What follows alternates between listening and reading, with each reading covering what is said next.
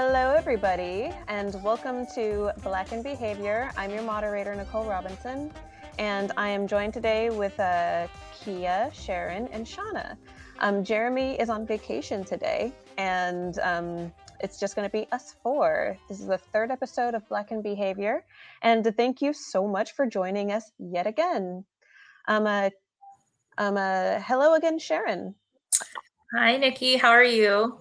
I'm doing pretty good. We have two guests today, um, uh, Kia and Shauna. Um, hey, everyone. Hi. um, uh, Kia, would you care to introduce yourself? Yes, um, I'm Kia. I am from Atlanta, Georgia, but I currently live in Texas um, with my husband and my hedgehog, Gatsby. Um, I've been in the field of ABA now for nine years. I've been a BCBA for six years.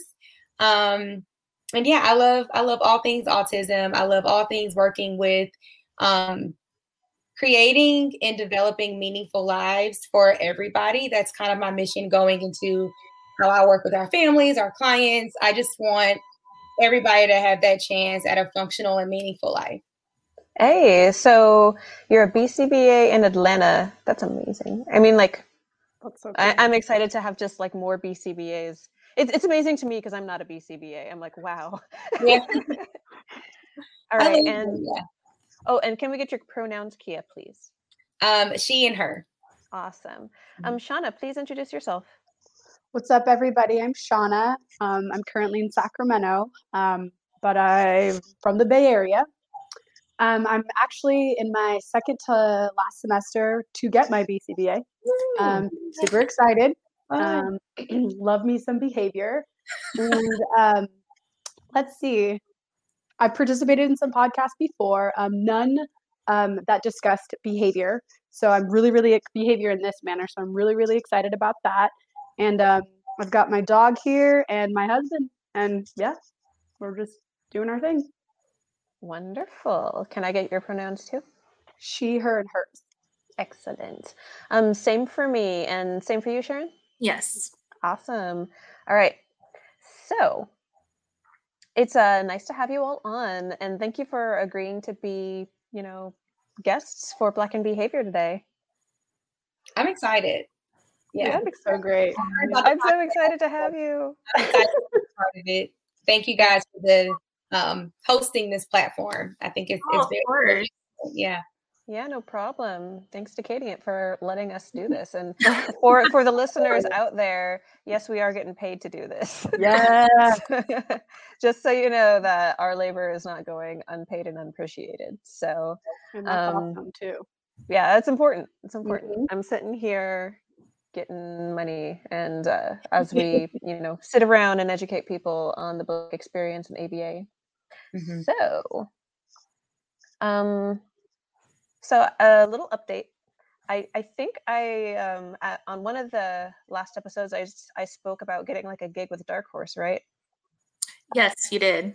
Yes, I I spoke about getting a dig with a, a gig with Dark Horse Comics, and I just concluded it, and I was a sensitivity reader for them, and I'm really excited about having been a sensitivity reader. It um they they just sent me like a standard, you know, 24 page booklet kind of or no, a script. And I read it and I gave them my edits. Mm-hmm. And um I was really proud of all of the edits that I made it was in um, like an all white team writing like an all black cast and they just wanted to make sure that they were being respectful of everything that was going on in the story and in the plot and in the dialogue and um, i made edits to all of it and i sent them in and they took all of my suggestions every oh, single wow. one of them wow. i'm so awesome. it yeah. is so awesome it's it's like it's really great that they like they asked me what I thought, and then I told them what I thought, and then they're like, "We're going to sit down and change everything that you had feedback on." And like, I'm just so ecstatic about this gig. That's so, awesome. yeah. Congrats, hopefully they. Um, Thank you. Let's get That's. That is great. Thank that you. Shout awesome. out to Black comic nerds out there. yes, for sure. We are we are definitely out there, and um, I'm still doing um, sensitivity reading work for comics and whatnot. But yeah, that's so cool. That that is a that's kind of mostly what I've been up to. Um, what about you, Sharon? Um, nothing as exciting as that. okay.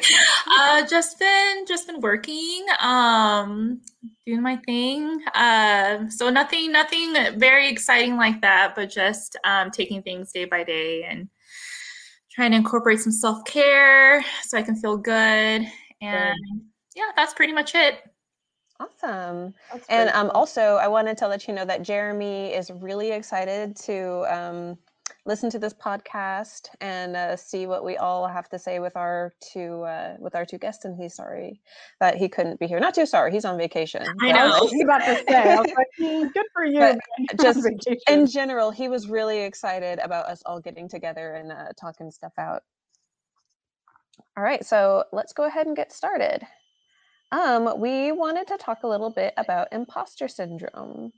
So um, maybe we could all go around and give our own definitions of imposter syndrome.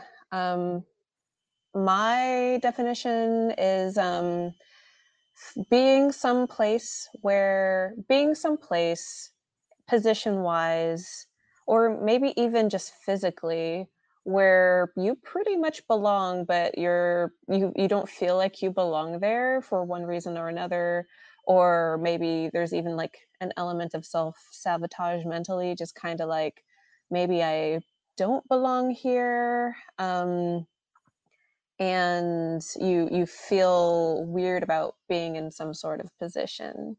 Um, does anybody else have like their take on what imposter syndrome is yeah, I would say that I have pretty much the same definition as you, just feeling like you don't belong in a space, even though you might have the qualifications and the education. Mm-hmm. Um, so for me, I would say that's my definition. Okay. Um, yeah. What about Kia? Yeah, I agree with um, with you both on that. Also, just like an immense feeling of like self doubt and almost like you're a fraud even mm-hmm. though like you're not you have the credentials you have the schooling for you have the experience but that self-doubt just really permeates and you feel like you just don't belong like you're just a fraud in whatever this space is. Oh yeah. Yeah. Shauna? You guys touched on most of it. Um yeah like um yeah. i'm here for all three of the definitions. Okay.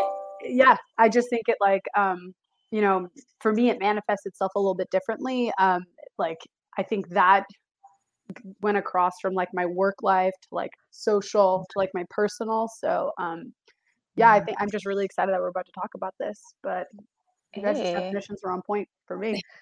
All right. Well, maybe Shauna, you can um, take it away. Just uh, give us your take. How does it manifest differently for you?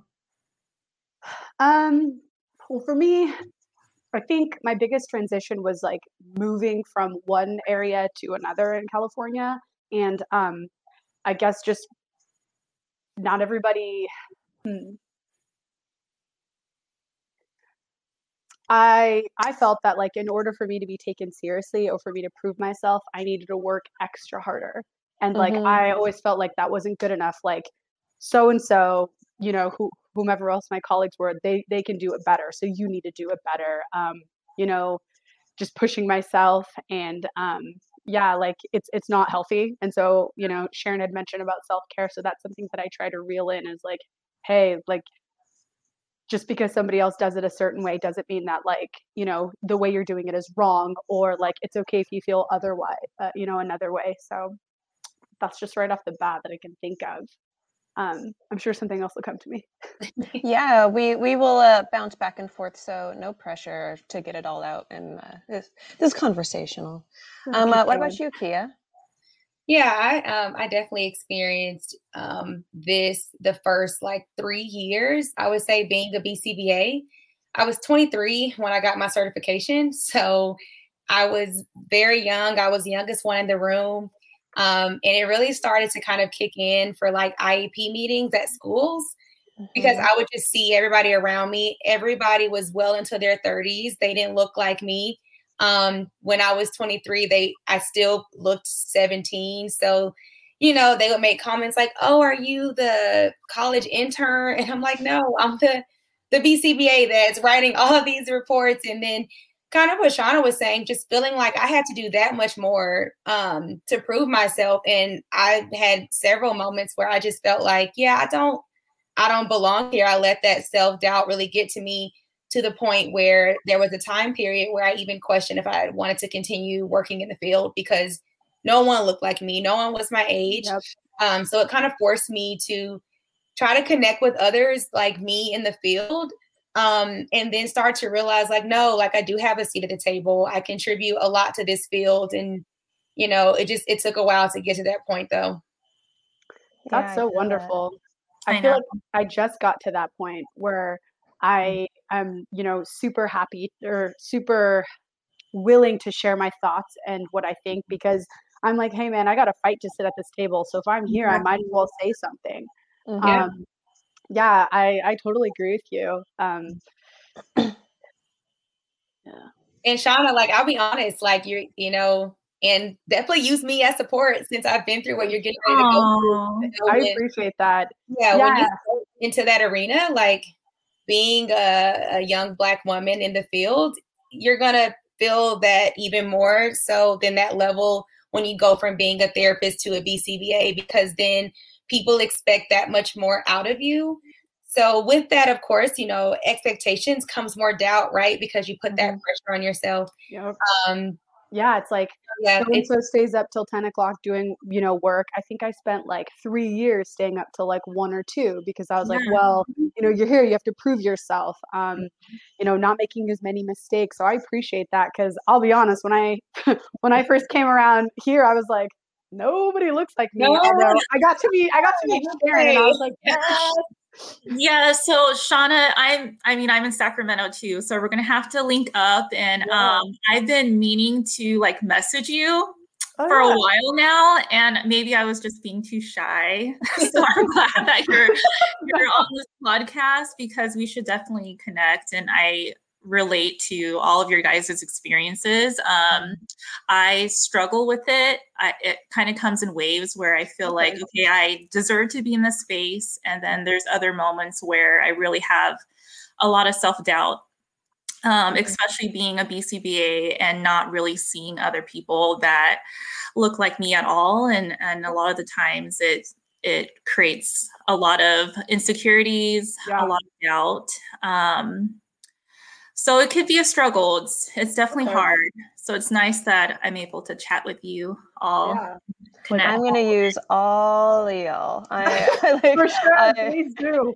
I'm like, I'm just like a couple thousand dollars away from like paying off my credit card bill and I want to go back to college. Nice. Um, my imposter syndrome is like different like it also manifests different i mean there's there's a little bit in like every facet of my life i think mm-hmm. um but like in aba specifically i think it manifests in like not having any expectations and always working like three times harder than i think or perceive other people to work mm-hmm. so i'm just like working working working i i try to be as like valuable to the company as I possibly can to like make it harder to fire me because right. like at other jobs I've been just so undervalued and I've always been like the newbie on the case or not, yeah. not the case but the newbie on the job and mm-hmm. like always the first one to like get booted if uh if business is weird or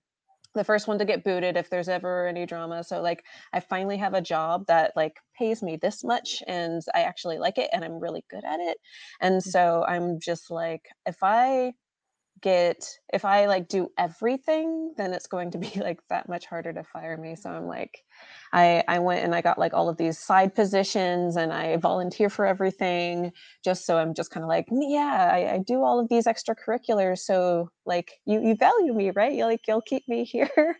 You'll mm-hmm. you'll talk to me if there's ever any like complaints or drama instead of just firing me like my other jobs. So there's like there's that. And um another facet would be um, childcare to ABA. Like, I don't know if I look like it, but I am in my 30s. And yeah, I'm in my 30s.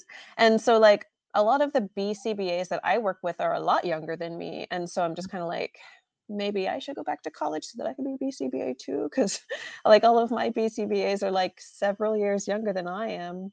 And it's it's kind of a struggle to like look so young but to actually not be so young because of you know kind of ageism Yeah. and Sure. yeah and so somebody's just kind of like well she's like what 24 uh, we may as well hire somebody who actually looks like they're 30 and i'm just kind of like but i'm 32 i'm like, "Right actually really old Here I- too. yeah i am I, okay i don't want to say old but like No, I was gonna y- say you know what I mean. but- I'm not I'm not old, but it's just kind of like not in my 20s. Mhm. And and it's just like, can I even go back to college? I go to Mm. bed at eight o'clock. I can't stay up at till one o'clock doing essays. I'll I'll be miserable. Can I even learn new things? I- Gosh. yeah. You can. I- Yes, yes. I mean. I can. It's just got to be between the hours of like 7 a.m. and 8 p.m. that's okay. yeah, I, uh, I it good. I worked in, I want to say daycare. I worked in childcare for like 10 years before Wow. coming over to ABA. And so I'm just kind of like, I was a professional in daycare and then I come here and then everybody here has been like a career professional in ABA. And so I'm just kind of like, I have experience, but it's like a whole different kind of experience.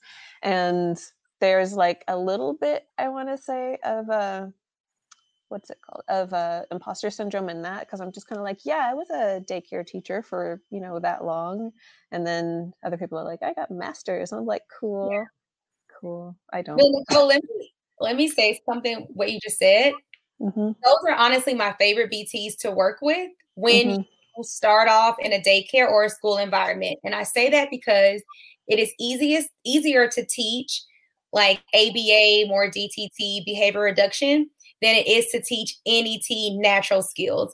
And I always find that my therapists that have backgrounds in like school, general population, daycares, that they tend to understand the why behind it a bit more Mhm. than a super structured, we're doing this to take data. Like I'm not that kind of BCBA. So it's funny how our own like feelings and like doubts can be another person's like, wow, like this is great, you know? mhm. Exactly. So even that kind of like helps me get out of those that, that mindset. Like this, my way works for somebody. So yes For sure. i love that come to portland you know, like, oh, clients I can have out there.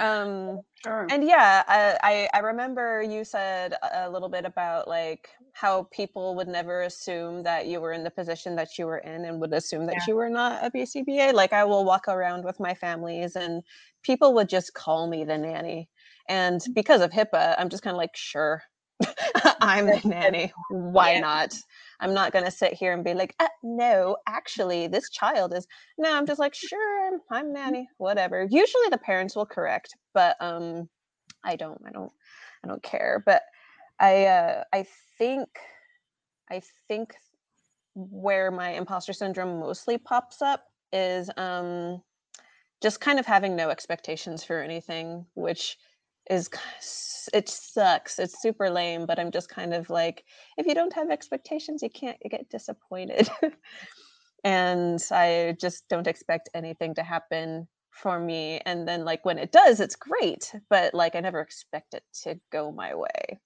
and i i'm i'm trying to work on it i guess but it's just kind of like that's how it's like safe and Coping. easy for me to like Yeah. overcome disappointment in the Mhm. field but like for all of the listeners out there listening i'm just kind of like this is how much representation matters um every one of us has have um has said something along the lines of like nobody around here looks like me and so like that leads to imposter syndrome which in turn can like affect a whole bunch of things so Indeed. that's yeah Yeah, I think with me, one of my insecurities is not being taken seriously. Mhm. Um, Kia and Shauna, do you ever have that insecurity of maybe because you look differently that people may not respect you as much or they just may not um, take you as serious as another supervisor? Oh, for sure. Mhm. Yeah. Yeah, Um, I think. Um, sorry, go ahead, Shauna. No, no, please. I think initially the first, like I said, two three years, I felt like that, and um, I have a very like bubbly personality, so I smile a lot, and I, I like to joke and laugh. But I think that that makes me relatable to like my BTS. I've I've always had really good, you know, rapport with them and my families. Because of that, I'm not really like a stern type of BCBA, but a lot of the BCBAs I worked with initially were very like clinical, stern, not very much relatable. So then I was like changing my personality, but then I was like, no, like I don't, I don't like this. And if people are just gonna have to learn to like take me seriously without me being like, hi, I'm Kia. This is the report. This is this. And that didn't get teacher buy-in. Like me, being myself is what ended up like I think um taking my career to the next level when it came to relating to teachers in schools, working with them, working with families. So it's not like I'm like a know-it-all type deal. But I kind of know how to like shape it up when it's that time to be firm. So I think now I've developed like a good boundary between being firm and asserting myself when I do come into a room that I did not have the first two, three years being a BCBA. Um, I was much more timid and then trying to change my personality to fit into what I thought people would like want me to be. Mhm. Yeah.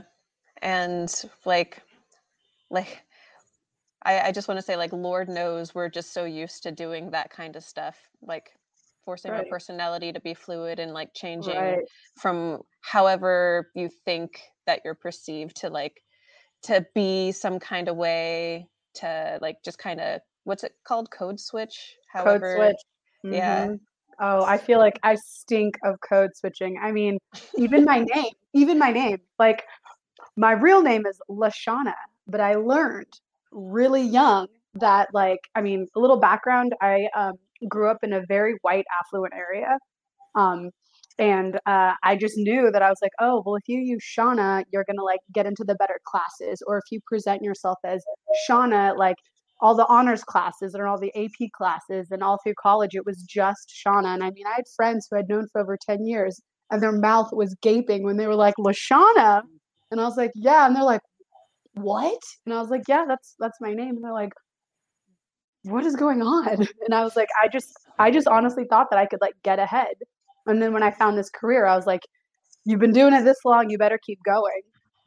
Um, like, you know, your colleagues are going to respect you more like you know doing parent trainings and things like that like people are going to respect you more um so yeah i actually um i like what is it overgeneralized so when i first started mm-hmm. in the field i was like not i wasn't mean but i wasn't very friendly and like i was just like i'm here to do a job i want to be taken very seriously to the point to one of the bcbas during a team meeting was like just say hello. Like you can say like they asked, they asked you how your weekend was, and I was like, it's none of their business. I'm here to do a job. I had a great weekend. Yeah, I was. Oh yeah, The- yeah. he was like, Oh my God, yeah. He was like, you can say how your weekend was, and I was like, it's been two minutes. Like we said our hellos. Let's keep going. And he's like, yeah, you need to work on this. And Yeah. so- yeah. And so years later, I, I, you know, I really, you know, Kia tried to, you know, shape that behavior of like, okay, you can say hello and how your weekend is, and it's not gonna like your whole like career and everything you work for isn't gonna crashing down. Like Right. have a conversation. Oh yeah. Um, I think a couple years ago, a great BCBA gave me some um like work, and she's like, "You are so great at like trying to use behavior jargon," but she's like, two hours I was nodding off, and she's like, you're interacting with others," I was like, "What do you mean? Like I'm getting the job done? I'm like teaching," and she's like, "Okay, but like." Read this article and let's talk Yeah. about it during our next supervision. And I still to this day laugh about it because I was like to- so taken aback, like, what do you mean? I am doing this job. And she's like, I know what you're like the minute you step out of session. She's like, marry the two, like merge oh, these two. So yeah, still a work in progress. Yeah, that's really good advice. I feel like you have to find that good in between because for me too, similar to you, Kia, I I joke around with my BTs. I'm mm-hmm. not a very like strict BCBA, and that's okay. I think that we have to realize that there's a lot of different teaching styles, and being yeah. professional doesn't have to look and sound one way. And hopefully, um, I'm demonstrating that to my my supervisees that you don't have to be this one person. Mm-hmm. We mm-hmm. appreciate well, it. You can be like when it's time to firm it up. Yes, we I, I that's like the one area if I, if I if we are doing like some kind of behavior strategy, I'm like, all right. So instead of saying, you know, come to the table, sometimes mm-hmm. you do have to say, mm-hmm. you know, it's time to sit down. You know, it's mm-hmm. you can you gotta mix it up. But like you said, it's like I just think the most important thing is finding your own way, like your own style, and you can take that from all your supervisors, mm-hmm. but not trying to just like be like a person right. that you mm-hmm. see, because then you're never going to be authentic. Your therapist will know that, your parents will know that, and then you're going to be going through the motions every day, like I'm not being myself. So, just kind of gets to that point where it's like you're going to accept me for how I am, and then you then years later you're like look at me now like you know it's worked well for me so i'm just going to keep rolling exactly. you know yeah. go from there yeah yeah We spend so much like time doing mental gymnastics about like how we're perceived and we always have to like walk that tightrope of yes. like professionalism and identity and just every like hireability and just everything to like it's just self-preservation at some point but like mm-hmm. i like when we are able to like be our authentic selves and like mm-hmm. It, it just sometimes it's hard to get there because for so long we have to like do like worry about how we're perceived in order to like like um i I uh, have a European name, and I. Um, I'm, I'm I want to say that I'm like I'm happy that I got this name. I don't feel like I would have been able to get all of the opportunities that I have gotten if my name wasn't European, and it shouldn't be like that though. Mm-hmm. Um, everybody should be able to, you know, with whatever name they have, get access to the same resources. So like you know. Mm. but yeah, thank you everybody for that. So, um, Shauna touched a little bit on how she overcame imposter syndrome. Does anybody else want to talk a little bit about um, how they overcame their imposter syndrome? Um, I think for me, in probably shouldn't have been this way, but just being honest, it was me seeing the results of my work mm-hmm. and then that being like the proof I was good enough. It shouldn't have taken that though. Mm-hmm. Um, but for me it did. It it it took for it took for me to have to get the feedback from people like, wow, like whoever Kia, well Jackson, that's my maiden name. Whoever Kia Kia Jackson is, like this report is bomb, or like, you know, this kiddo went from 32 instances per day of SIB to less than two. It, it, took the the data and the feedback for me to not have that anymore.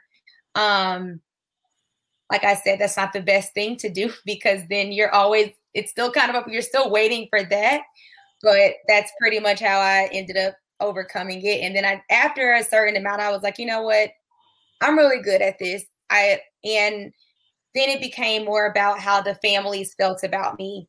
Mm-hmm. Um, you know, that's pretty much at that point all I really cared about was, wow, like I'm getting, I'm impacting. That's kind of what I was saying earlier. Like I'm making an impact. The families are like, before you, they weren't doing X, Y, and Z. You changed my child's life. You know, that kind of. I'm I'm a, I'm a very empathetic person.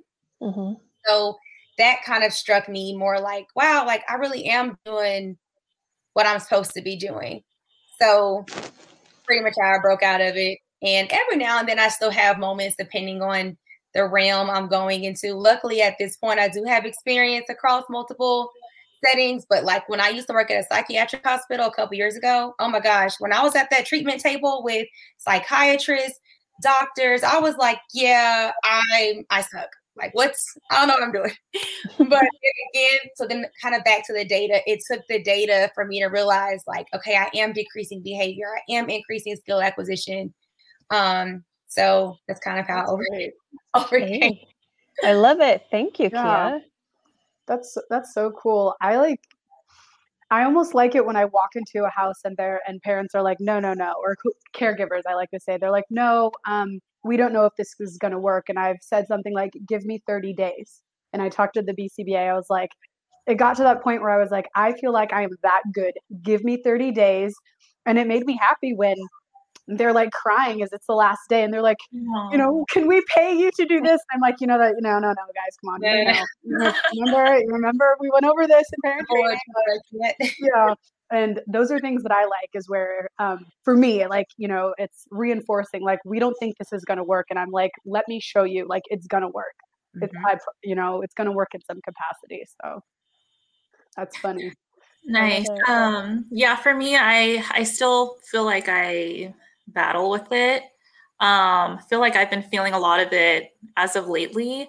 Um, but for me, I just have to do like a lot of positive self talk and tell myself that I do deserve to be in this space. Mm-hmm. And obviously, I'm doing a good job because I'm still here and I've been able to move up. So I just hey. have to remind myself. And like you said, Kia and Shauna, um, having that feedback from families and your staff members telling me that you know they enjoy working with me and things like that it that helps as well but i i try to talk to myself and uh, be my own cheerleader i guess um, so that that helps but still work to do I'll cheer you on, Sharon. You're amazing. yeah.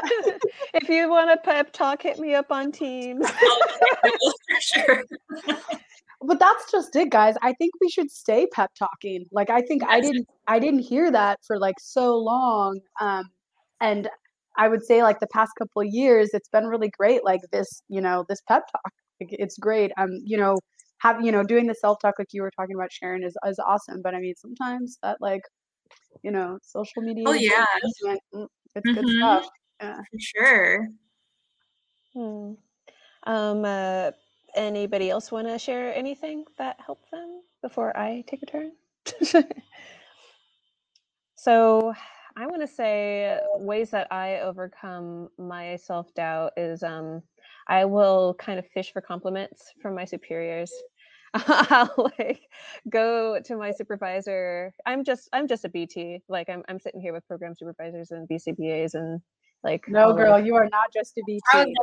no, I wasn't gonna let that slide. I am technically title wise. Mm-hmm. You're so, a BT. I'm a BT. I just. Um, okay. um, I'm a BT, but like every once in a while, I'll like fish for compliments from my supervisor and be like, "Hey, how was session today?" And you know, typically I'll get like much needed feedback, which I will immediately implement.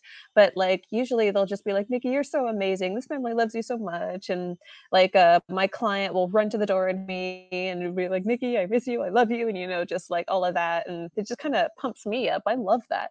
Um, I I used to have the clearance to do overlaps. And um, when I did overlaps and I would train new BTs, I would get requests after the overlap. They'll be like, "Hey, I want more training, and can I get Nikki though? Like, she was really great. I loved getting trained by Nikki specifically, and like I would be on a case and then leave a case because of I don't know a scheduling issue or something, and then like the parents would come to Katie and just kind of like, "Can we get Nikki back on our case? We really liked her."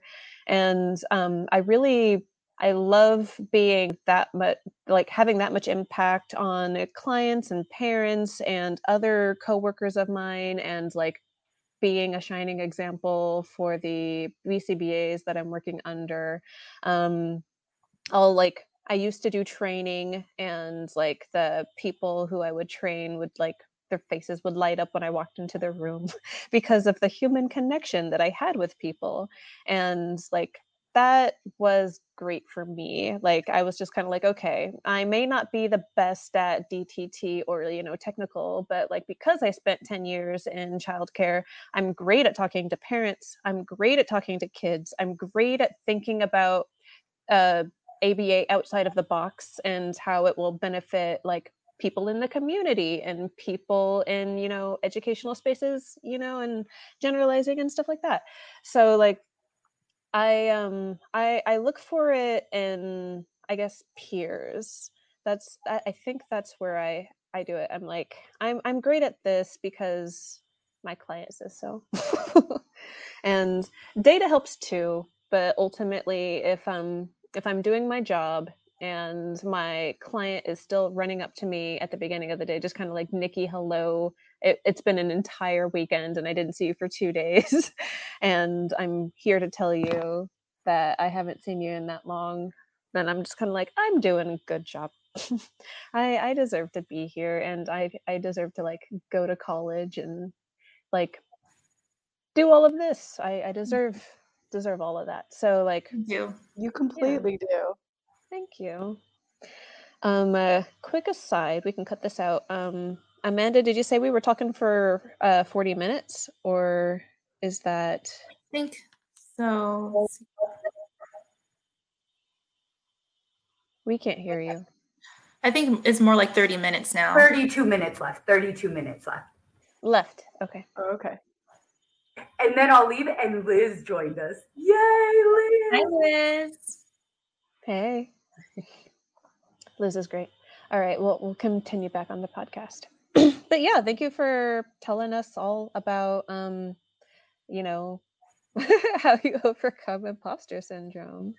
I, I I hope that people listening to this podcast will get something out of it. Mm-hmm. Um, so we have spoken a little bit about barriers to uh, getting into this uh, getting into this field. And um, Shauna, I would love to hear about any barriers that you're aware of, whether it is um, barriers that you've experienced yourself, or barriers for clients that you've seen, or um, barriers for new hires. New hires have like articulated to you. Just go ahead and tell me.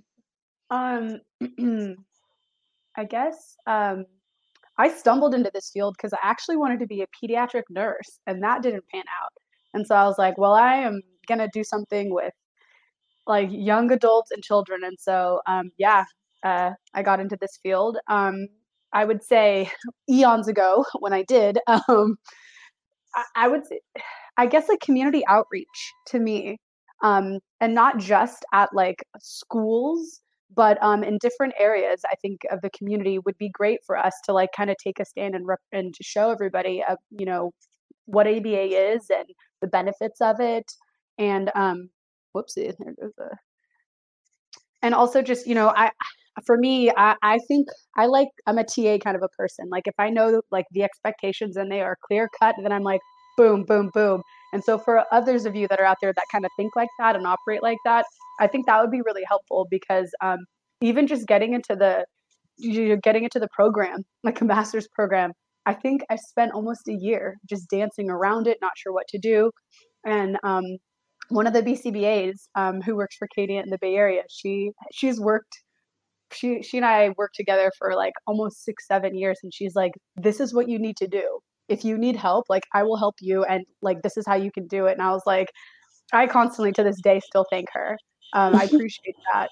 Um, I guess some barriers, like with my um, with some clients. Um, I would say self care has been an interesting thing. Um, like I have definitely provided feedback um, to everybody in my team when it came to certain um, programs, um, certain like socialization, like socializing goals. I've given some feedback about it, um, like family dynamic too.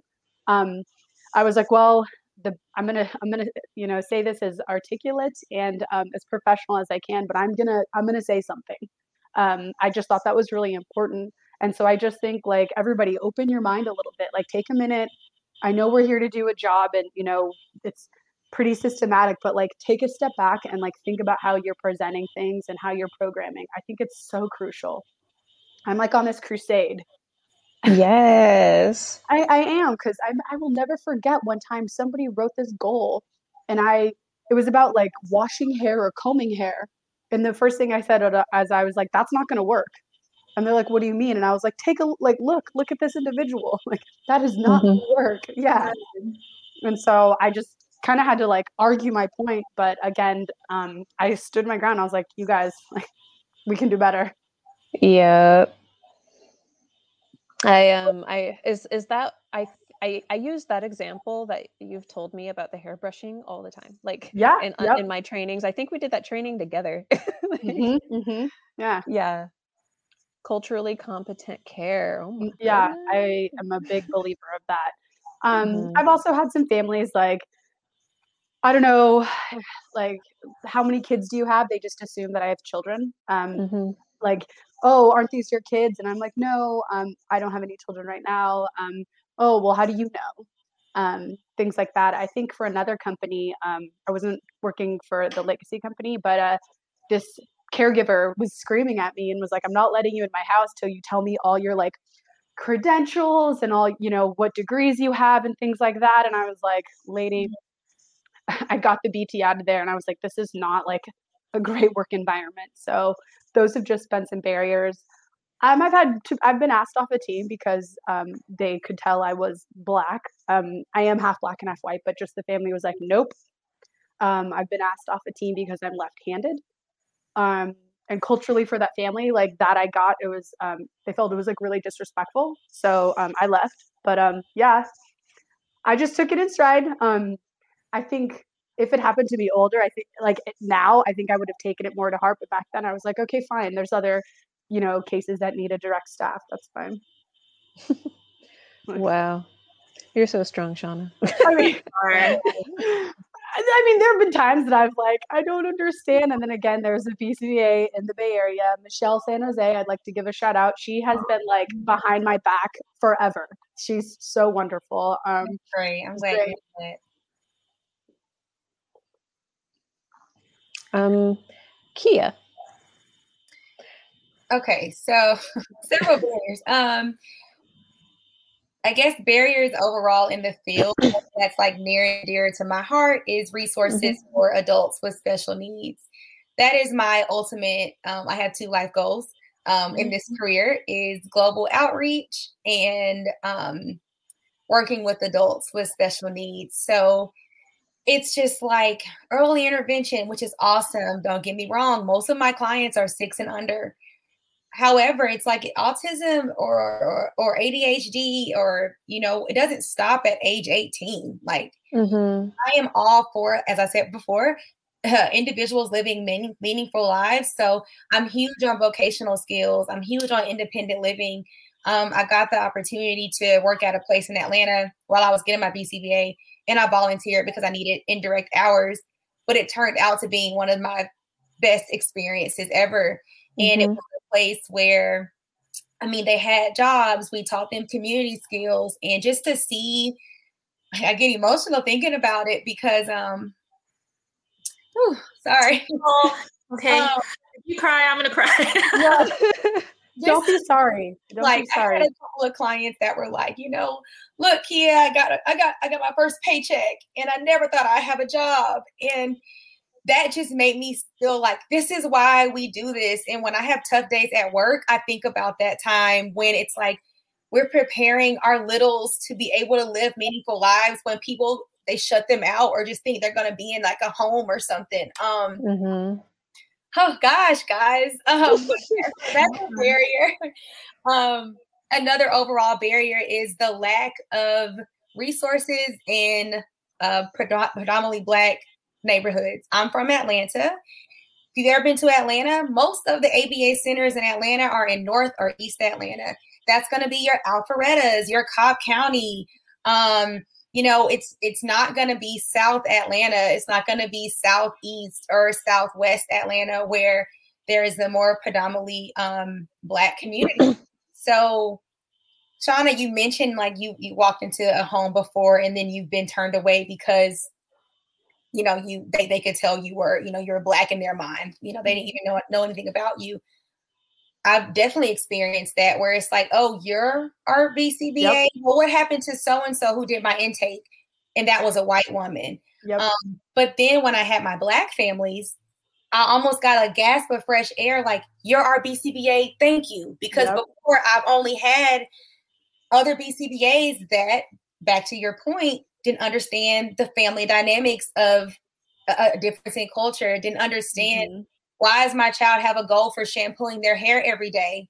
That's not what what we do.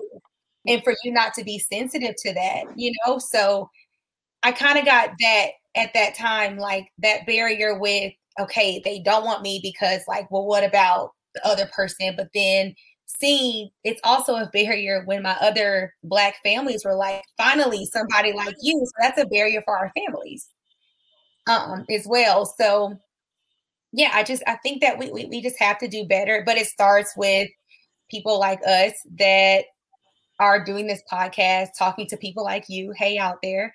There's it's not just about um ABA to where it benefits your area. You got to think outside of that. So um, I do know that Median is looking at open up opening up some more centers um, in other areas, which that was one of my suggestions when I came. I kind of came in, in, the ground running, like, hey, so what about this area? Is that in the works? Because right now we have Milton, you. yeah. all these up here, Duluth, uh, Forsyth. That's awesome, but our our other babies down here, they they need our help um, right. as well. So that's that's a, another huge huge barrier. What was the name of that county? Cobb County. So Cobb County, C Cobb. so East Cobb is a very affluent area. Most of my clients in East Cobb, um, I started out with very affluent area, um, predominantly white. All my clients were whiter. Um, I had a few Asian clients at that time, but West Cobb, depending on the area that you're in, um, there was no resources. So then that's when I, at that time, was living in Southeast Atlanta. I was driving over an hour every day to, to service kids out there because there wasn't any ABA center in proximity. And those are my black kids. They were like, wow, you're driving out here to West Cobb.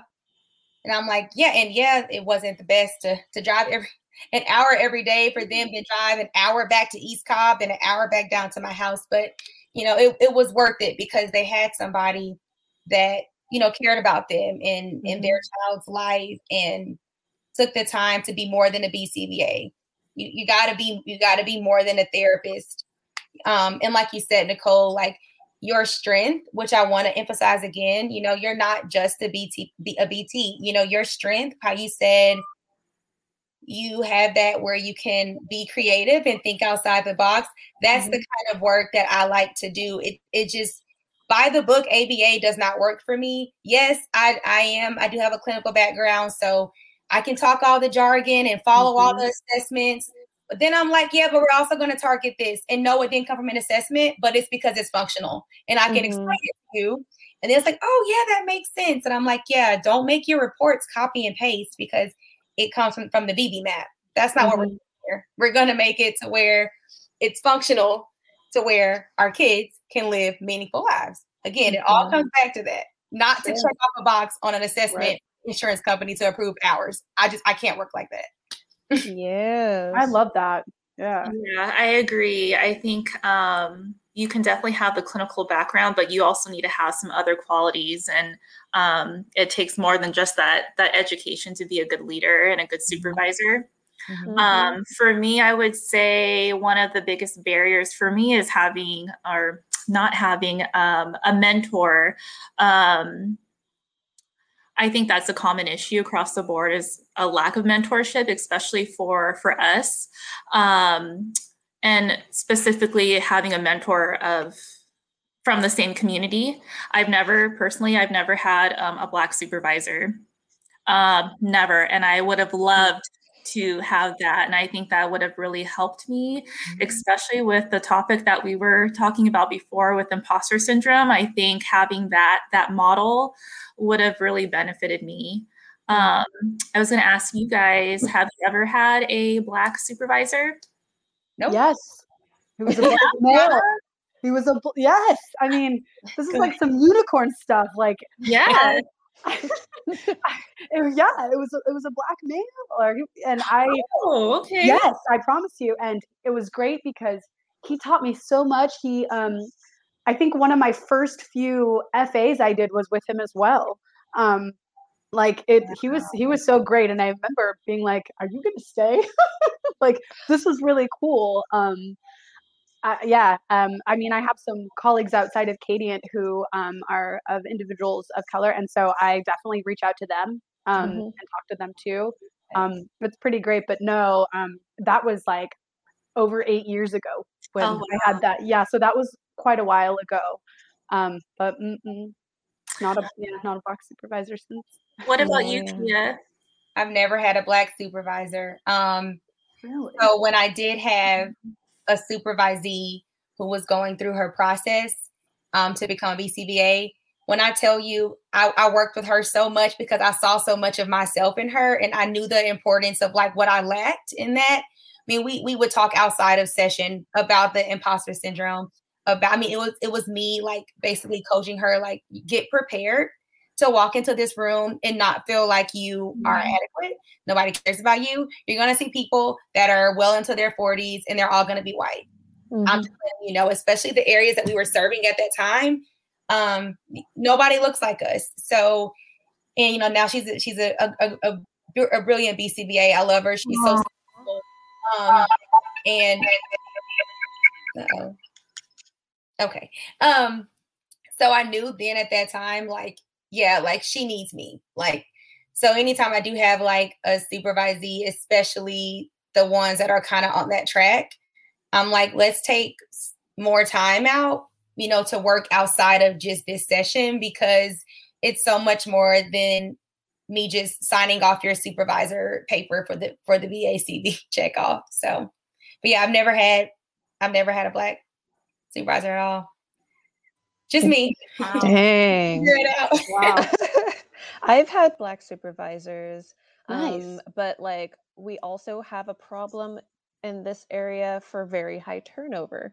So, um, like I had a black supervisor and she was amazing. Um, I had gotten a complaint from a white family, and like I don't even think it was my problem. I I think it was theirs, but nobody bothered to like ask me what happened or, like my point of view on what happened or anything. And like all of the white supervisors were like running around, just really just excited to give me this write up, right?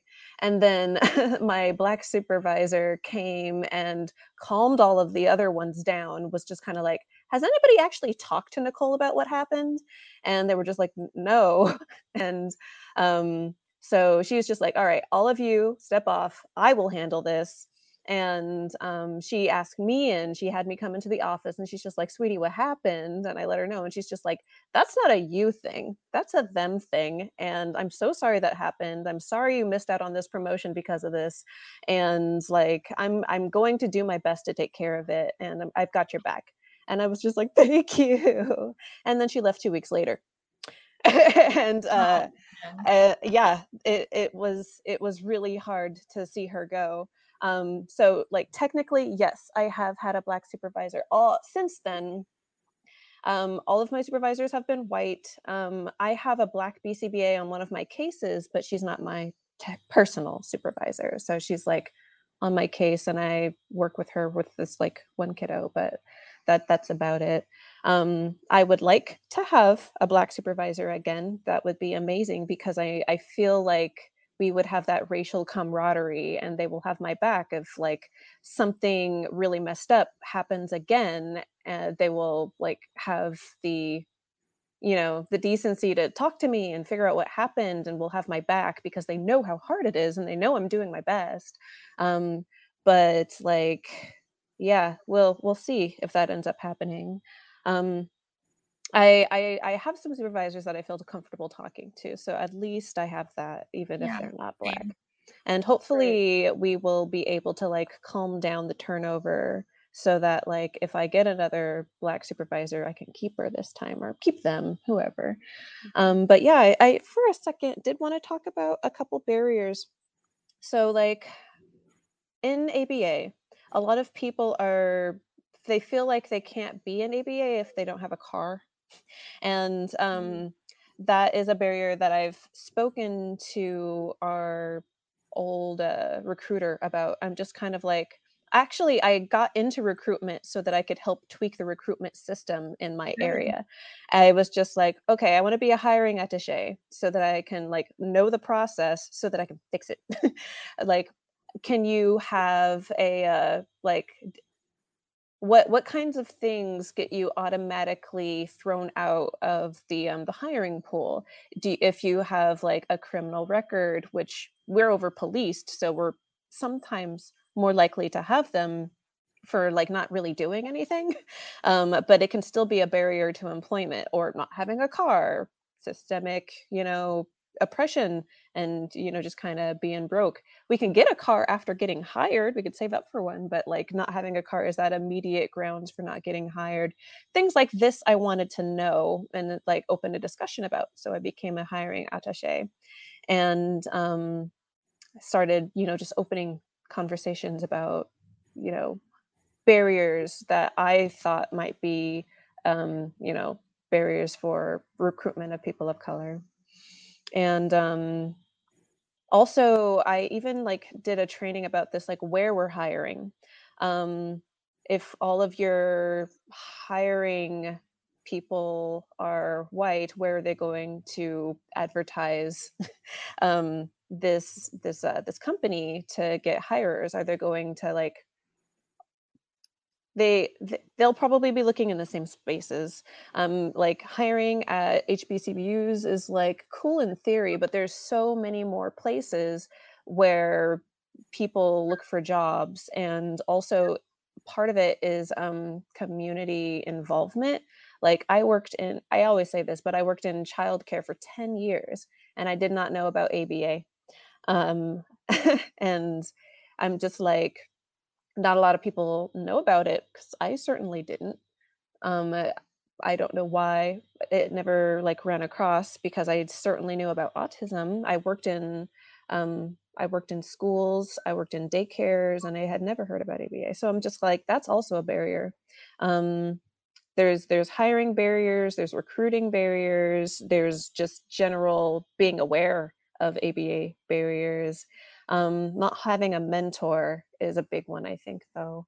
Um, I, I have mentors, of course, but like it would also be so cool if more of them were people of color. And I think you all can agree. um, turnover is a barrier because we will get BCBAs and BTs of color, but then they will leave.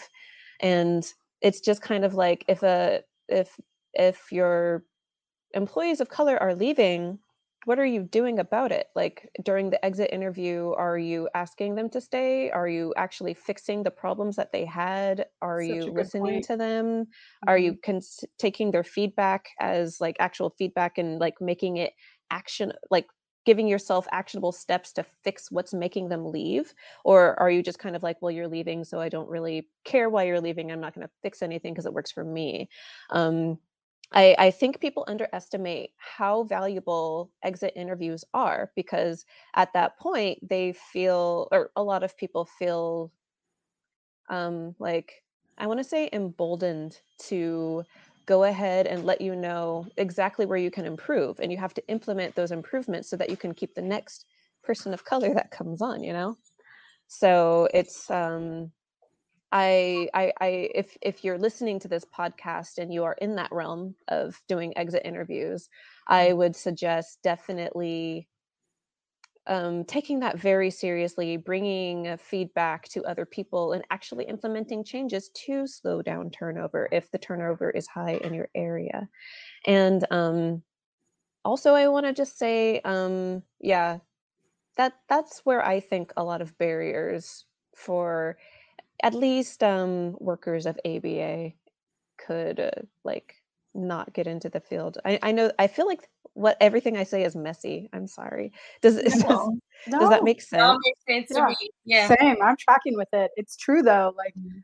um, you know, having taking advantage of those exit interviews, um, reaching out in different areas. I mean, Kia, you gave some really great examples. Sharon, Nikki, you've said some other like, you know, um, like valuable stuff. And I think Mhm. like the actionable steps to me too is super awesome.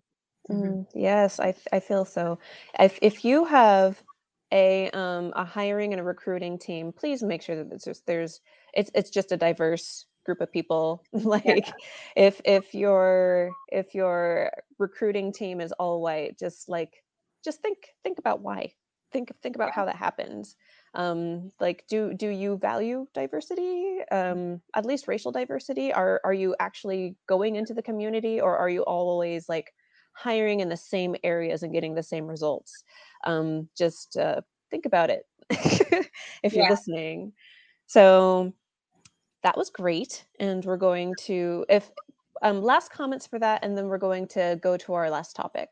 Does anybody have any more comments for barriers? Yeah, just just as much as you said that the who's in your recruitment team, who's in your leadership team. That I would love to see more leadership diversity within Kadiant. Yeah. Um, Yeah. at least of the clinics I know, I'm one of the few black CSs that that are there. Um, and that's within multiple regions. That's not just Atlanta. Um, me Oh personally, yeah. we have a, a goal for working with the working with training. Um, there there needs to be and and and don't pick me for training because I'm black and I meet a quota Right. because of my years of experience and what I can bring. However, surface view, um, that that was a concern or is a concern that the leadership within Kadiant is not very diverse um, as as it should be. Um, so I think that's important. Mhm. Thank you for Agree. that. That was very good. Thank or not very good, but like very good uh, addition to, to the subject.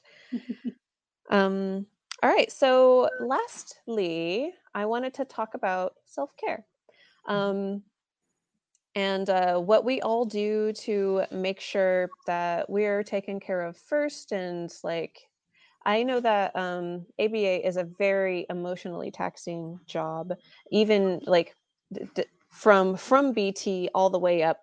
It is it's it's it's emotional and it's hard and but we love doing it. So like I wanted to know what y'all did for self-care. So I'm a painter. So um, I my medium that I work in is watercolor. So that's pretty much what I do. I do try to paint every day. Um, it doesn't happen every single day, um, but I do try to do that at the end of the day to kind of wind down, and that's probably been like the most successful um, thing for me. I do work out, but because I was an athlete in college, I don't really see that as self. It's to me, it's not like I work out for self. I just work out because that's just what I've been doing. But um, I guess it doesn't really relieve stress, it's just kind of like something that I do. But definitely painting, um, probably probably the biggest one, and um, I would say it's mostly in 2021. Um, I just saw the comment about TikTok. Sorry. Um, mostly in 2021, I made that commitment because yeah, in 2020 as we all kind of know knew with the pandemic it was just a mess for everybody um and i didn't really take a lot of time to myself i was just so stressed out with getting stuff together for our clients and telehealth and discharge and all this stuff but when this year i was like no you got to start doing that because i felt myself getting like burnt out overwhelmed and i wasn't going to be able to be the best bcba I, you know and forget about the job. I wasn't the best sister I could be, wife I could be, daughter I could be, friend I could be. So with me implementing that um, more is definitely made for a better, like well-rounded Kia, which has helped in like all areas of my life. Nice. That is Nice. so great. That's really good. What about you, Sharon? Uh, for me, self care, um, knowing when to disconnect from like social media and the news and just everything. I feel like every day there's just something crazy going on, and I get so consumed by it. So for me, it's like knowing when to put that technology away and just be in the moment. Um, self care also looks like my plants. I have way too many. okay, Yeah. constantly take care of those. But for me, that's very therapeutic. Um, just being outside and being out in the sun for me is just so nice. So I try to make sure to implement that on a daily basis. Um, but also just creating boundaries, knowing when to turn the computer off, not responding to messages at nine o'clock at night because you know we get messages all throughout the day. And uh, especially with this position i feel like if you want to you can really work all day. So for me it's Mhm. like okay stop eat dinner take a shower like relax turn on the tv and just stop working. So i have to i have to do that. Otherwise i'm going to be working all the time and going crazy. Oh yeah, I feel that. yeah. Shauna? Um, I am also a plant mom too. I love it. yes, I find myself like setting aside time to go to different like nurseries. That's my that's my time. Um, I Mhm. also have like I have like a I have two 10 foot garden boxes in my backyard. Um, So I do a lot of that. I'm also really into like meditation, Mm. yoga, and that kind of um, like holistic self care practice. Um, okay Yeah, I like to brew kombucha. Um, so that's kind of what I like to do. I like to go running with my dog. Love it. That sounds lovely. Yeah, yes.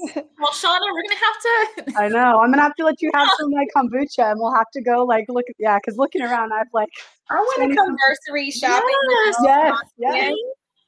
Let me catch a flight. I know. Yeah. For me, like I don't like water all that much. I don't like swimming, but I like to dunk myself into water. okay. um uh I, I went to a, the spa yesterday. I went to a Korean spa for the very first time and um I was really excited about it because I've there's like well, no Korean spa in Portland. I had to drive to the next city over and there's like one in that city. Um Portland. but uh I went there and like she did this like scrub thing where she like took off all of my dead skin all over my body. And um I had to drive to the next city to do that, but I was so I'm so soft, y'all. I'm, so, I'm so happy with it. Um, of course, I do a lot of writing. Oh, I don't know if you know if you guys knew that. Okay, so I do do a lot of writing, and that is uh like I think my biggest self care. And then like once a month, I will go to the spa. And uh, oh, what else? Hmm. I uh, I watch cartoons a lot. I watch a lot of cartoons. That's awesome. What's your favorite? Um, right now I'm really into this cartoon on HBO by JG Quintel. He did like regular show, but he did this on a new show called Close Enough, and it's like for adults.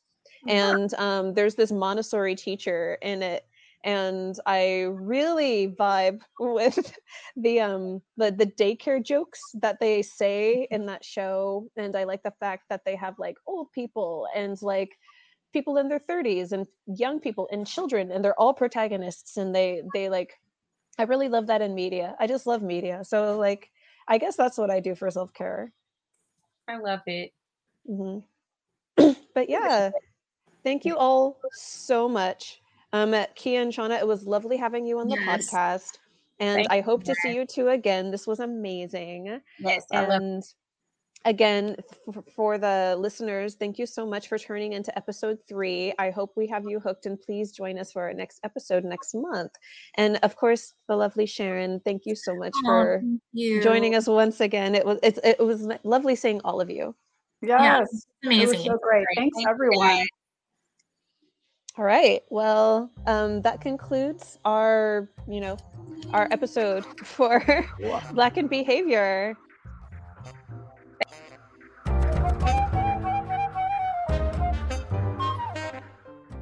This has been a Kadiant production.